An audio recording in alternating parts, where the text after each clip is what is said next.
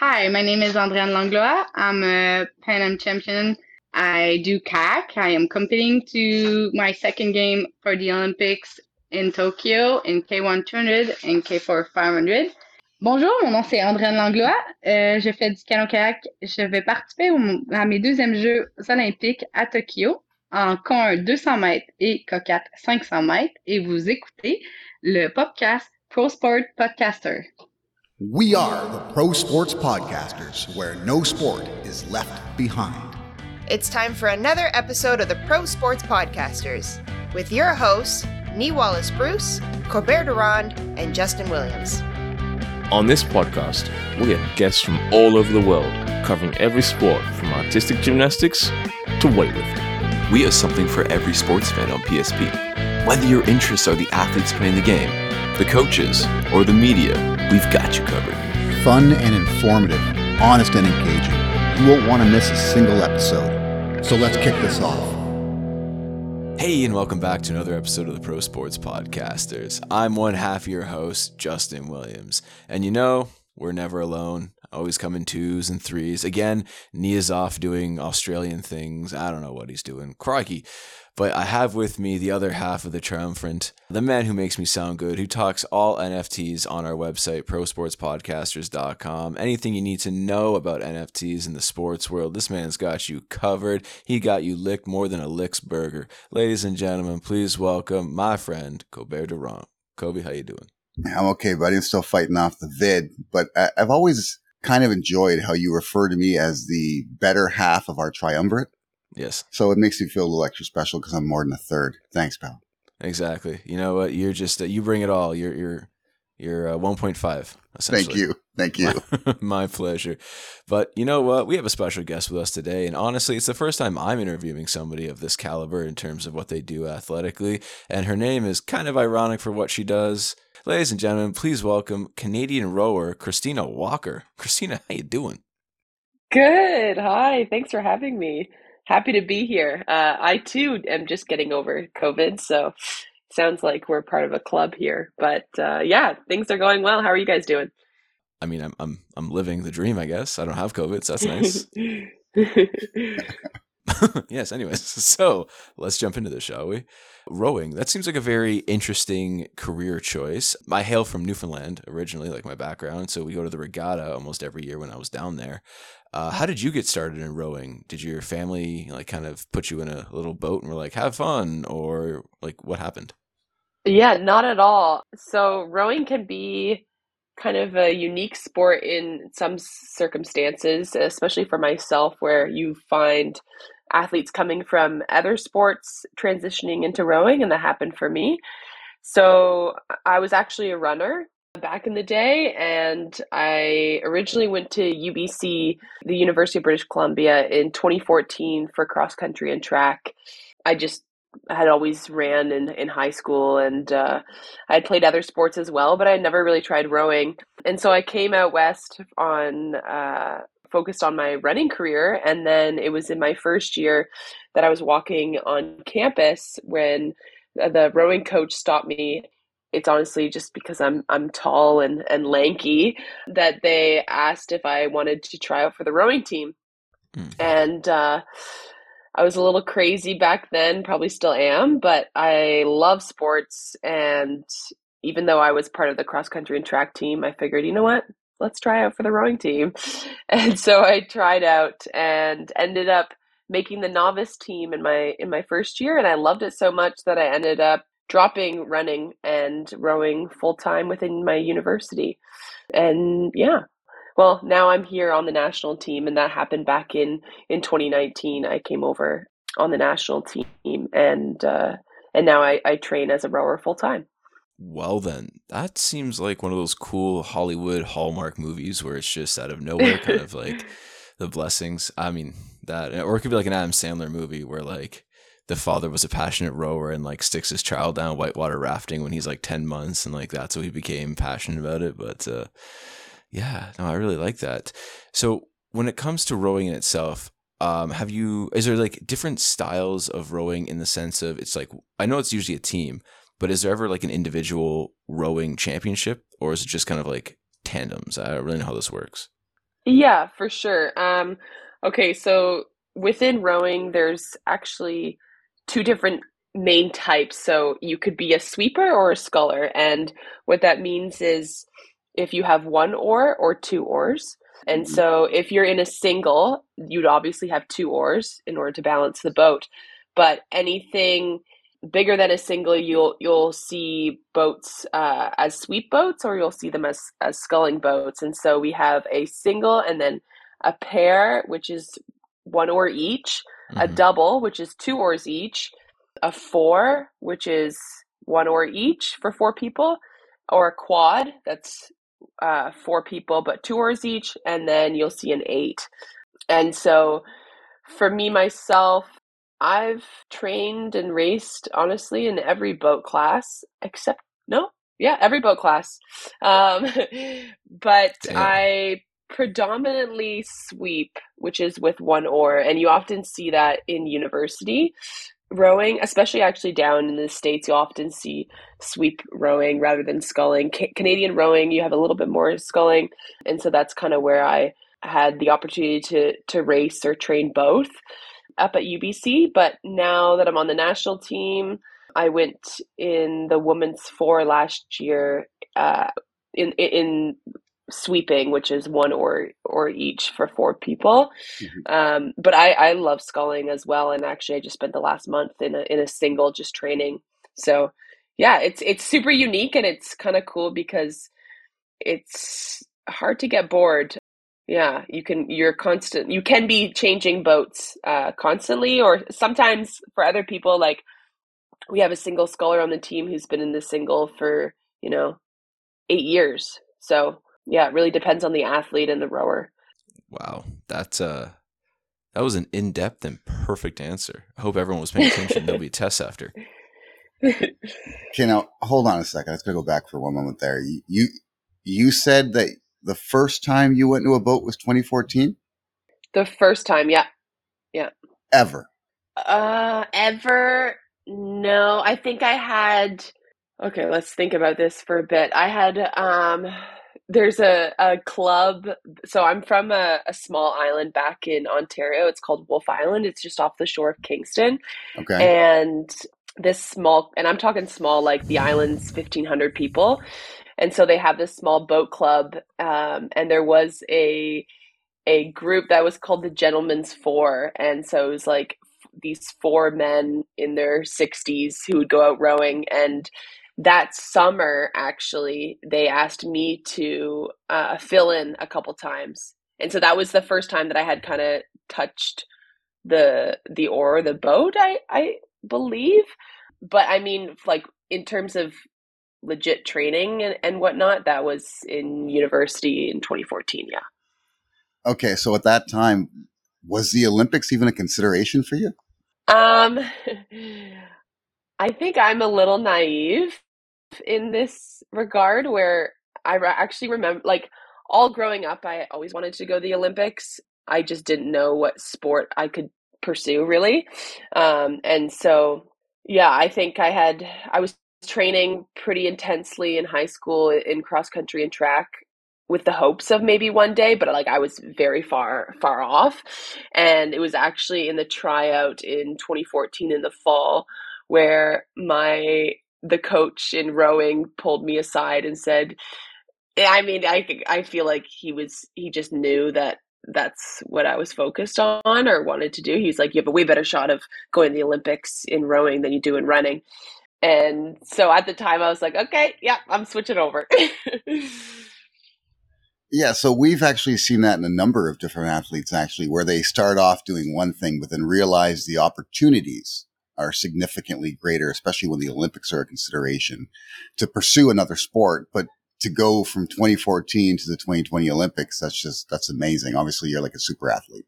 Ah, no well that's very kind Come on. Um, no, definitely not. Honestly, uh, and, and my my family members would also contest to this, which is like I was never the most athletically gifted in my family, and also just growing up, like in school, uh, I just worked very hard, and I think I do have this ability of like I come from a, a, family where I have three siblings and I'm the youngest of 4 mm-hmm. And being the baby, I feel as though I've learned how to live vicariously through my siblings' mistakes and then to not make them myself. And I do think I've tried to do that within my athletic career and then as well as within my rowing career is just really trying to find my navigate, you know, where I need to go in order to be successful. But I've yeah, I would definitely not uh, say I'm the most gifted athlete out there. Slash, I know that I'm not. okay, nothing wrong with being humble. So where where where, where are you based out of now? Uh, now I live in Duncan, BC. So the National Training Center just moved up here this spring from Victoria, and so now we're located up in Duncan. Okay, okay. Yeah, okay. So you came from a small town and then you made the Olympics in four years. A small island. A small, small island. island. Not even a town. like your mayor was a dolphin, which is impressive. Uh, so sorry about those movie deals. Now, have, have you talked to uh, Lionsgate about this yet? Like, what's happening with that? But anyways, so walk us through the whole like everything when it comes to the Olympics from from qualifying and just like the emotions and and all that fun jazz. Like, how'd this all happen? Okay, so I was rowing at UBC up until 2019, and like I said, I'd always wanted to be a part of the national team. I had tried out numerous times up until this point. and that summer, I was actually diagnosed with overtraining syndrome. Oh, uh, and so I took two months off and went back home just to try to reset mentally, physically. And I came back out uh, and just started training like once a day again. And that fall, so this is 2019, I think end of September, and the national team had just come back from qualifiers. So like I wasn't on the national team. I didn't go to qualifiers and qualifying for Canada or rather for for, for rowing. Uh, how it works is that like our country sends boats in hopes uh, to qualify for them at world championships the year prior to the Olympics.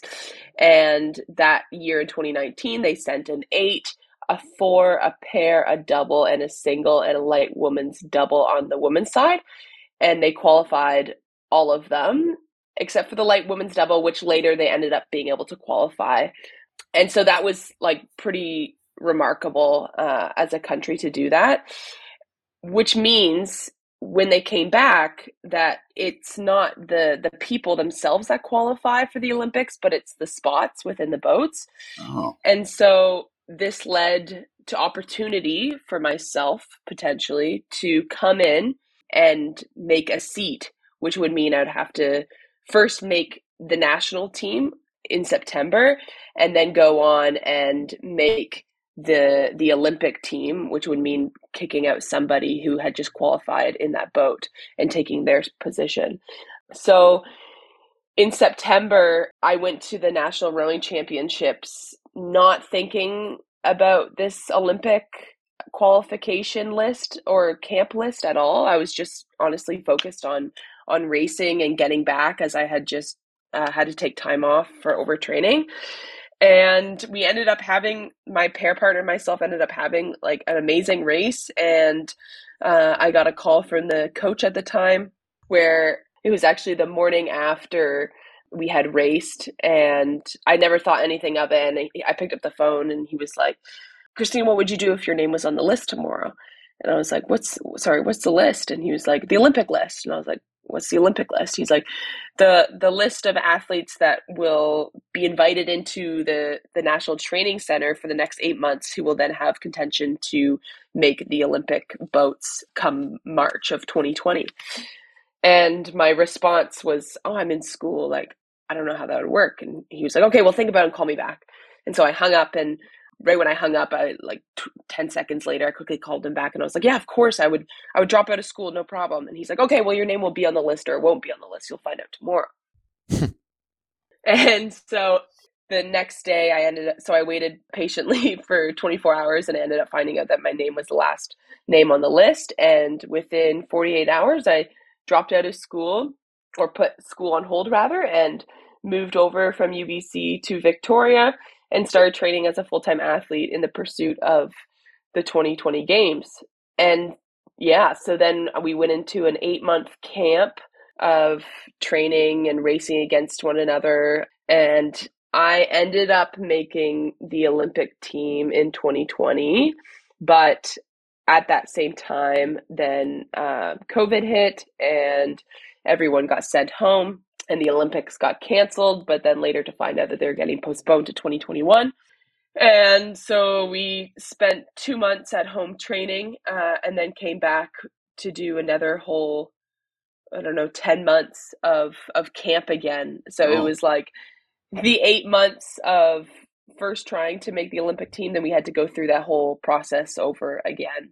And then I ended up qualifying uh, to make the women's four, and I raced the four. Yeah. Damn. that was a roller coaster. The whole like dropping out of school part. I feel that. But which program were you in before you dropped out or postponed, I should say? Yeah, I was in business, so Sauder at UBC, and I had three courses left, so it was my final semester. But honestly, it was it was really no question at the time. If anything, I was more hesitant to drop out just because I was leaving my team at UBC. But this has always kind of been my dream. And so i was able to postpone my my studies for a year and then i finished them up online last year. Well congratulations. Thanks. So what was like so with that with all the emotion happening did you uh, like what were your parents like in your family when you when you called and like messaged? Were some of them kind of like you like what list are you talking about? And you're like this amazing list. And they're like right. So about your degree Like Yeah, yeah. No, my parents have always been super supportive of whatever I do. Okay. And uh especially in my athletic career and for my dad especially he's he was an athlete himself back in the day and so I, I do find he lives a bit vicariously through me now. So when I told him, then of course he was like yes of course you have to do it. So it's always whatever i've wanted to do they've always been in in support of of it. And uh yeah maybe my mom asked you know are you sure you want to drop drop out? But very quickly it was like yeah this is the best option. Damn right. This episode is brought to you by kettlebell kickboxing canada. Get into your best shape with their comprehensive programs so sign up now to either their basic package or warrior package with the code PSPKB, all caps, for 15% off. Stay fit this winter with Kettlebell Kickboxing Canada. Yeah, is your goal to go to the next Olympics? Yeah, so now I'm back in, or we moved the center up to Duncan, so I'm living here in Duncan and training in pursuit of 2024. So within each Olympic Games, we do have you know, world champs and world cups. So now I'm training towards the world championships this September, hoping to make the team for that. And then next year already is the qualifying year for the Olympics. And so there'll be a, another world champs. And then the following year is the Olympics. So, yeah, my ultimate goal is to race uh, in 2024 uh, in Paris. Now, in the women's four you competed in, were you the only uh, like new addition to the boat? That becomes that's a complicated question because um, I was the n- newest addition to the national team, but that boat only formed together like a month or five weeks out from the Olympics because we had gone on through selection for almost six months, which meant that we weren't able act- able to to train this boat until a month out from the Olympics. Okay, okay. Now, if you don't mind me asking, what what is overtraining syndrome? Yeah, good question. Honestly, I think a, a lot of athletes do get this, and whether it's diagnosed or not, for me, it was, and I think it was just because so many things had been ruled out. But so there's different levels of training. You have, you know, in order to be an optimal athlete, you'll you'll hit overreaching, and then you'll hit overtraining, and then you'll hit burnout and so we often go up and down between between overreaching and and then coming back down into optimal performance or into the recovery and so you'll see within our programs like it's often you know you'll increase the load increase the load increase the load and then taper off and recover But for me, it was I wasn't doing that. I was a little bit more stubborn at the time where I was constantly thinking, you know, more work in meant performance out. And that wasn't the case. And so I, yeah, I was pretty much like obsessed with working out and training and, and trying to get ahead, which ended up leading to, it got to the point where I was so exhausted that I couldn't sleep or extreme muscle fatigue difficulty getting through a workout and then leading to you know anxiety and and more psychological symptoms afterwards and so it was my body's way of saying okay enough is enough i, I need some time off which led me to to take two months off in that summer of 2019 Hmm. Okay.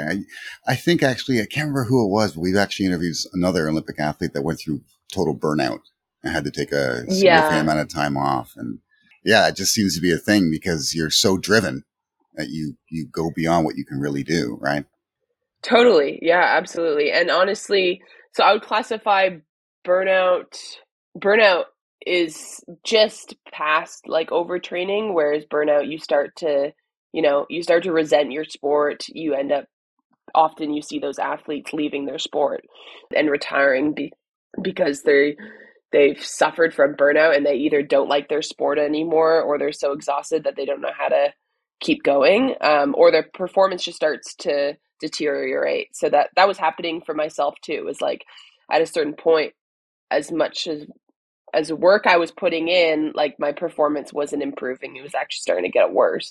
And so yeah you you got to be super cautious and i think especially witnessing you know younger athletes and and athletes who are super determined and maybe don't have the same scope around the importance of recovery then you can witness this sort of overtraining or, or burnout Yeah. Yeah. And I, I understand that a lot of the sort of summer Olympic athletes are based out of BC, just strictly based on the weather there. So we've talked to a lot of Canadian athletes, Olympians that are based out that way. I assume UBC must be stocked with them. But when it comes to rowing, who's your primary competition? for ubc Yeah. Ooh, good question. I like to believe that we are always the best, but um, I'm a very proud, proud Thunderbird, and anyone who knows me will will laugh. But uh, in rowing, it would be yeah, University of Victoria, and then and then Western are kind of our two top contenders Okay. between okay. us and and the rest. Yeah. So in Ontario, it's the Western Mustangs.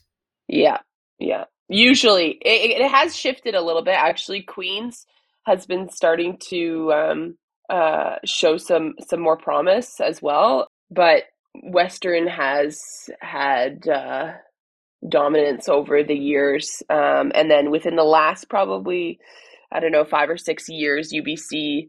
I mean, I'm being totally biased here as well, but UBC has definitely overtaken them. Yeah, since you got there, right? That's what you're saying, Oh basically. yeah, for sure. no, definitely not.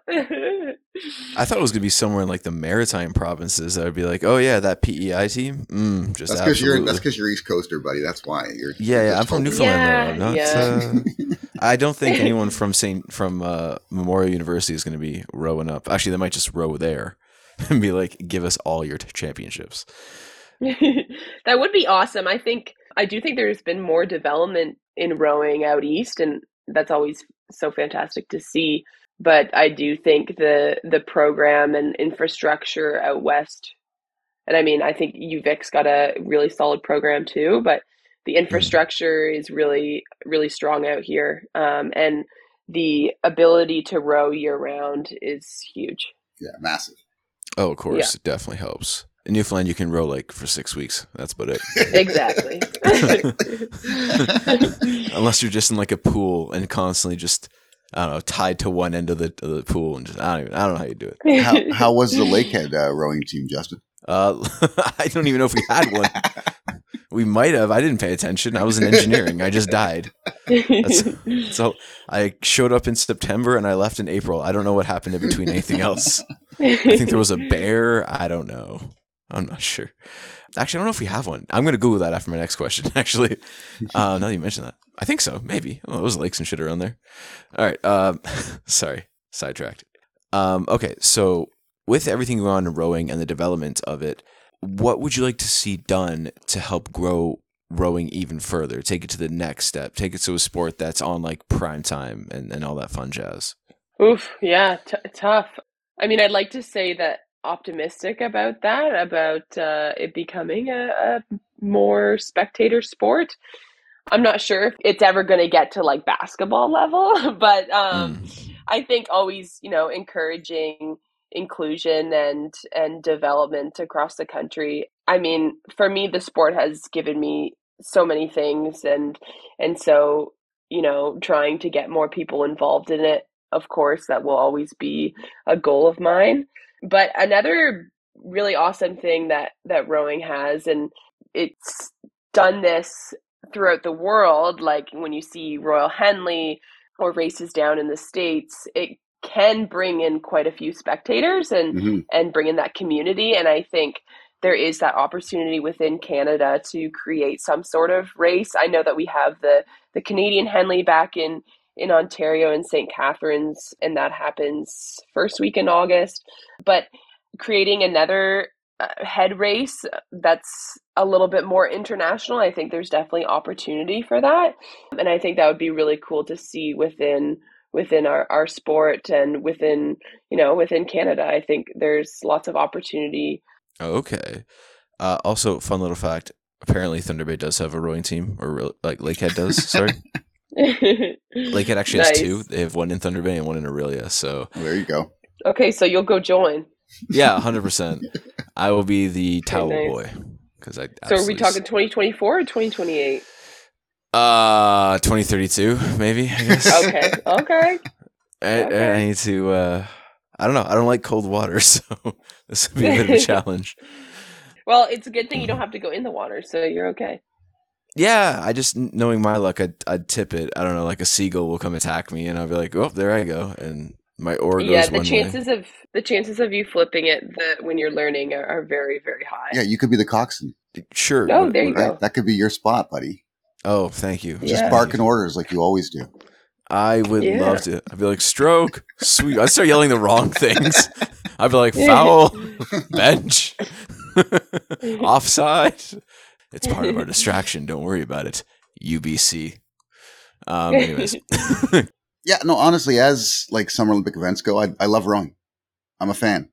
I'm, I'm a big fan of it. And to me, it does make t- for a great spectator sport, primarily because of the amount of like the bleachers you could have set up for an event like that is amazing. You're not going to have a bad yeah. seat anywhere. There's going to be no issue seeing what's going on. And it, it is to me one of the more actually exciting events to watch. Now I have, I have Dutch heritage. So Okay. Like okay. rowing is, is a thing in my family. So I, I kind of got mm-hmm. into it when I was younger. But to be honest, when I'm watching the Summer Olympics, there are a number of events that really don't excite me any, but rowing is one of them that you can really get into because there's so much strategy in one race. Mm-hmm. Right. So how long, how long does it take, say the four of you, how long does it take you really to kind of get in sync? How much training? Oof. That's tough. I mean, yeah, it, it depends. I mean, it, you could you could train with a crew for years, really, and some crews do. It's a work in progress, and to say that there's a, a specific amount of time in order to to make that boat click and to make it go the speed that it needs to go there mm-hmm. isn't or else you know we would have won a gold medal but um but it's yeah i think it, it totally dependent on the crew it totally depends on the country. There's just there's so many variables. I do think a, a four is a very unique boat. It's obviously smaller than an eight uh, and bigger than a pair, but it's got that same sort of technique within a pair um, and delicateness within of a pair.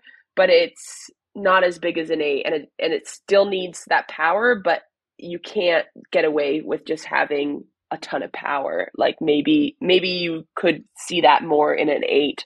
And so it's a very special boat that you know, you got to just have these like four people that meld really well together and we see it here too like even in training where sometimes you'll just have four random people go out in a four and it'll just click and it'll fly and you have no idea why that's happening or or what is sort of contributing to that. So that's where I say like it's a very unique and special boat, but when you get it going really well, it is like no other. And in your next event, what like which uh, events will you be competing in? Ooh, good question. I mean, it, it really depends on which which boat I can. Yeah, I, I'm not. I'm not exactly sure. It it will depend on uh, selection, of course, and the way it works within Canada is we they do right now prioritize a boat, and they we haven't gone ahead and said okay, the eight or the pair is going to be priority, but whatever boat is priority, I'm going to try to get into that boat. So whether that's the the pair or the four or the eight, my guess it will probably be the eight will be the priority boat, but we'll see. And if I could race any boat, I think it would be the pair. I love the pair. Okay, okay. And I think it's kind of cool actually when you explained how each country kind of earns their spot and then after that it's up to them to fill the boat with whoever they want to fill it with. It's very similar to your your classic team events, really. Totally. Yeah. So it's yeah, it as long as you it, it, it can be tough to manage at the same time, you know. Everyone knows that's the expectation of it, but at the same time like if you go and qualify your country's four or pair, you might feel like you want to, you're obligated or, or have the right to race that boat at the Olympics. And so just understanding that that's not the case and it's constantly moving parts and having to prove yourself up until, you know, until the boat is set. And for us, that happened to be five weeks out from the Olympics. We had no Yeah, idea crazy. who was even going to be going. Yeah. So I always ask everybody who's on our podcast this very complicated question, and I'm excited because you're Canadian, so you might be able to answer this. But this will uh, judge our friendship moving forward. Uh, have you ever had a poutine before? I have. Okay, and uh, what is your poutine of choice? Again, very difficult question to answer. Oof, I feel like friendship pressure. is gonna get cut here. um, Slight pressure. I would, yeah, yeah, yeah. I wouldn't choose to order that. Goodbye. Yeah. Goodbye. Yeah. Mostly because I, I'm I'm fairly healthy, so I don't actually know the last time I had poutine. But I Like honestly didn't even fat-shamed. know that there. I no no shame. um, but I honestly didn't even know that there were different types. So that's new to me. Wolfe Island guy. Wolfe Island. You think that's what they there you go. specialize in? It's like probably potatoes and like blueberries over there. Okay, wait, hold on. Do, do they have stores on Wolfe Island or is it just homes? Yeah, yeah. There's a there's one uh, like convenience store, like a store that sells pretty much everything, and then there are a couple restaurants. Did you go to school on the island or off it? I did up until grade. I went up to grade six, and then I I went over to Kingston uh, for middle and high school. Okay, so is there like a ferry? Yeah, ferry, 20 minute ferry ride. So every morning you take the ferry over the bus. It's actually a pretty sweet system. So the bus would pick you up at uh, 7:30, if I can remember correctly. 7:30 from my door, drive to the ferry, drive onto the ferry, off the ferry, and then drive you straight to school. And the whole thing will take about an hour. Wow. Okay, right on. Are you a hip fan? Uh, you know what? I am. Yeah, I am. Okay, so you are And, repping the uh, hometown. There we go. For sure. Yeah. Yeah, no, sorry, I'm just stunned that she chooses not to eat poutine. Anyways, that's all good. So we all we all you make guys mistakes. can have it for me though, so that's okay. Yeah, yeah, yeah, yeah. If you want to be an Olympian, Justin, if you want to be an Olympian. I never said I wanted to be an Olympian. You guys are imposing this on me. I'm just saying that Thunder Bay or sorry, Lakehead has two teams. Moving forward, okay. And uh, it was great talking to you. In all seriousness, it was obviously like I, I never get to talk to a rower before. Not exactly. You guys are uh, like known in terms of the everyday world, but how can our fans find you on social media? Sure. Uh, I think my handle is on Instagram, Christina Morgan Walker. but like you guys, I also have a podcast and it's called Ooh. Difference Makers. Yep. And so that's also online. And then those are kind of my my two channels, uh, but mostly Instagram or, or Facebook, Christina Walker. Yeah. Are are you still active with Difference Makers? I am. I'm currently recording a season two right now. And your most recent episode had who on it? My most recent episode had Jama Mahlalela, who is the assistant coach to the Golden State Warriors. Right on. Damn. Yeah. Look at that. Right on. Tune in. Tune in. Are they going to sign Kevin Durant? Uh, no, he he didn't give me any updates on that. okay. Okay. All right, then. Yeah, I just gave you a quick follow. cool. Thanks, guys. All right. Take it easy. Good luck. Hope to see you in the next Olympics. Thank you so much for coming on. Thanks for tuning into the podcast. For even more of your favorite sports content, be sure to visit the website www.prosportspodcasters.com. On our website, you will find our sports blog, full podcast library, access to our YouTube channel, and deals from our affiliate partners. You can also sign up to become a PSP Insider and get exclusive access to our insider tips, sponsor giveaways, and insider newsletter, So don't miss out on the full Pro Sports Podcast's experience. where no sport is left behind.